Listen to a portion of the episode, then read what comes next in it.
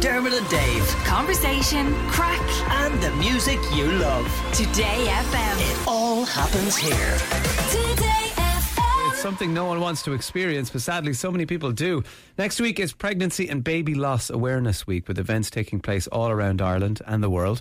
One event is the Butterfly Run in Dublin next weekend, which is raising money for Féileacáin, a charity who helps families in the aftermath of baby and pregnancy loss. In 2020, Celine Langton found out firsthand uh, the work that Féileacáin do, and she joins us this morning. Morning, Celine. Hi, Dermot. How are you? I'm good, thanks. Lovely to talk to you. Yeah, you too. Thanks for having me. We really appreciate it. Uh, well, look, it, it sounds like I have to admit I hadn't heard of Féileacáin before we were due to talk to you. So I guess if I felt that way, then there are probably lots of others out there who haven't either. So I think this is uh, possibly difficult, but a very positive way of getting word out there and maybe giving help to people in a similar situation. Absolutely. Yeah, like I didn't really know about Féileacáin before Izzy passed away either. So hmm. the the more widespread the message, the better that there is support out there for for parents like myself and John. I just think it's really important now. Well, take us back then, will you, to 2020 when you fell pregnant with your second child then and how everything went for you. Yeah, it was like everything was going great. I, I had like a pretty much textbook pregnancy. And I suppose really what happened was um, Stephen's Day, I woke up and um, the baby had been moving Christmas Day, fine. Um, I had a, few like, kind of niggly pains Christmas night, but I put it down to being just really busy. So um, I woke up Stephen's Day and I was like, just a bit strange, like the baby's not going as mental. But I left it for a couple of hours anyway, and then I did the usual drink a cold drink, lie on the couch to see if the ba- see if I could feel any movement, and I still really couldn't feel anything. So I called the Coombe and they said, "Sure, come down and we'll just check you." So I had like no idea anything was like out of the ordinary. Yeah. So I said to my husband, "You stay here." Sure, you can't come into the hospital anyway with me because of COVID. You won't be allowed in, and um, you stay here with Harry. So I drove down, went in, and the first midwife she came in to me and she said, "We'll put the trace on you." And um, when she put the trace on, she couldn't hear anything. And she said, "Oh, the baby just must be in an awkward position. I'll just get an ultrasound machine and just grab another midwife." And I was like, "Yeah, okay, yeah." Still oblivious to thinking anything was really wrong until she came back into the room and they had the ultrasound machine and there was herself, there was another two girls, and then there was an older kind of consultant with them. I was like, okay, this is a bit strange. And they turned the ultrasound machine away from me and turned the sound down. And they were like, we're just going to have a little look here, Celine. So you could see them all kind of looking at each other. And then the consultant, she stepped in and she said, um, I'm just going to have a look, Celine. And I said, okay, that's, that's fine. Starting to panic a little bit. And um, she turned the, she put the ultrasound machine on me and she just said, I could see her going to grab my hand. And I was like, this is COVID. You're not allowed, no one's allowed to touch anybody here. Like, what's going on here? And she went to grab my hand and I pulled my hand back and she, she went to grab it again and she just said to me, I'm just so sorry, Celine, there's no heartbeat.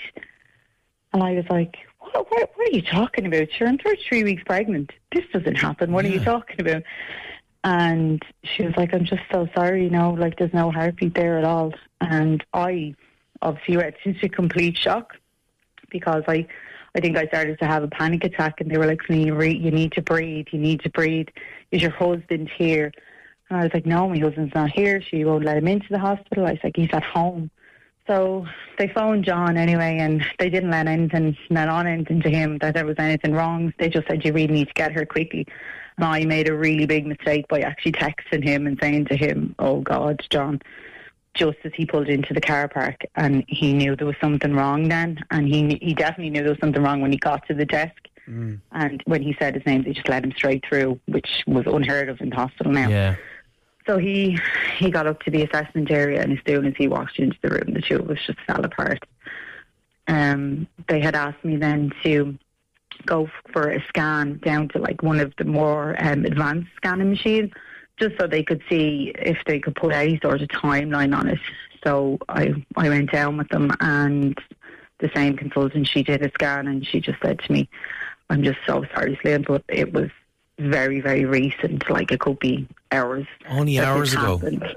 Only hours ago, because Like Izzy was moving on Christmas night up until very late, and when I got up during the night, she was moving then as well. So from any time, I'd say from about three or four in the morning up until the time I got into the hospital, it happened.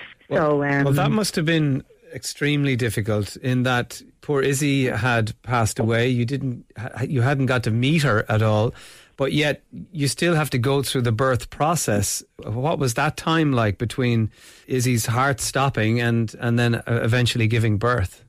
So they give you the option when you're in the hospital that you can stay there or you can go home, but there has to be a two day gap. So they asked me, did I want to stay? I said, no, I just wanted to go home. We had a little boy and it was Stephen's day, it was Christmas and sure, we were all over the place. We didn't know what to do. Um, I said, I'll just go home. And they said, well, look, you have to be back here on Monday at three o'clock and they give you this um, special card. So when you present at the hospital, then you can go straight through with your husband. We're, we were brought straight up to uh, a special ward. It's away from where there's no babies on that ward or anything.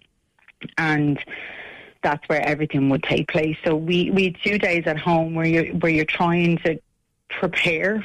I don't even know whether that's the right word, but sure we, we just didn't know what to do. Mm. But in those two days that we were at home, we we had fantastic support from our friends and family. Everybody came to see us. And I was very business mode, talking to everybody. Where my husband just completely retreated. He Yeah. didn't want to talk to anybody. He just couldn't face the fact that I had to go through labour. Like we were going to bed at night time, and he just we just couldn't believe that like I was lying there with knowing that Izzy's heart had stopped, and I still had to give birth to her. That is one of the things I think when you hear about uh, these situations uh, that it just seems so difficult for the parents that the birth still has to happen. But, but I mean, of course it does, but it still just seems so difficult when you think about it from the outside. Yeah, like I think I'd very naively thought maybe they would go in and they'd give you a section, and so you wouldn't have to go through any of this. But I suppose the physical trauma and both the mental trauma that you would have after having a C-section, it's very lengthy. Where if you have a normal birth, you physically you can recover quite quite quickly rather than going through a C-section. So yeah. in the long term, when you're thinking about it, it makes sense. Um, And- but We talked about Féileacáin at the very beginning. Wh- At what Yeah. point did Féileacáin become involved in, in everything? So when you arrive at the hospital, the midwife that's on call there, they come in and they bring it in this box. And I remember thinking, what is this? And she was like, this box is from Féileacáin and everything that was in the box would help us create memories with our baby when the baby was born. And we were just like, who is going to want to create memories? Like, but hand on heart now, without this box, mm. we would have no memories, physical memories of Izzy. Like the stuff that's in the box is you get a blanket to wrap the baby in and a little hat. They're all hand knitted by volunteers, people that give them to them. There's a box that you can keep a lock of hair when the baby is born. There's a kit in there that you can do foot and hand prints after they're born.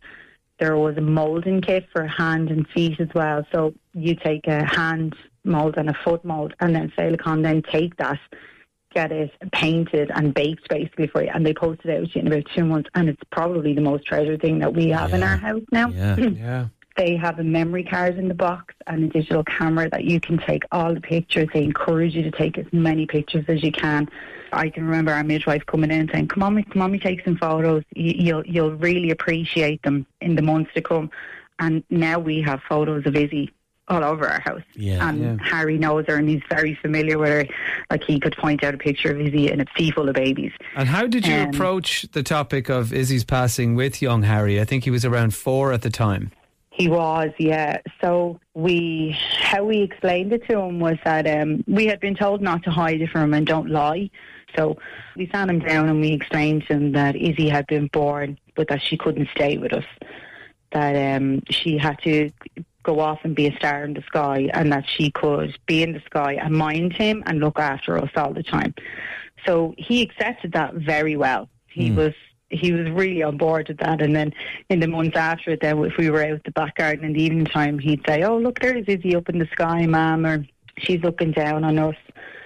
But at the start, I think it was quite difficult for him as well because we were grieving so badly, and your emotions will rub off on him. Of course. So he, like, he was lashing out a little bit, and then obviously we were lashing out at him. It was, it was really difficult. But there was a lot of information in that memory box of how to speak to your child and how to explain to them and how their emotions will change over time as well. Like it, like the, the support that's in that box is just invaluable. And Celine, since then, there's been some more good news. You've had another baby.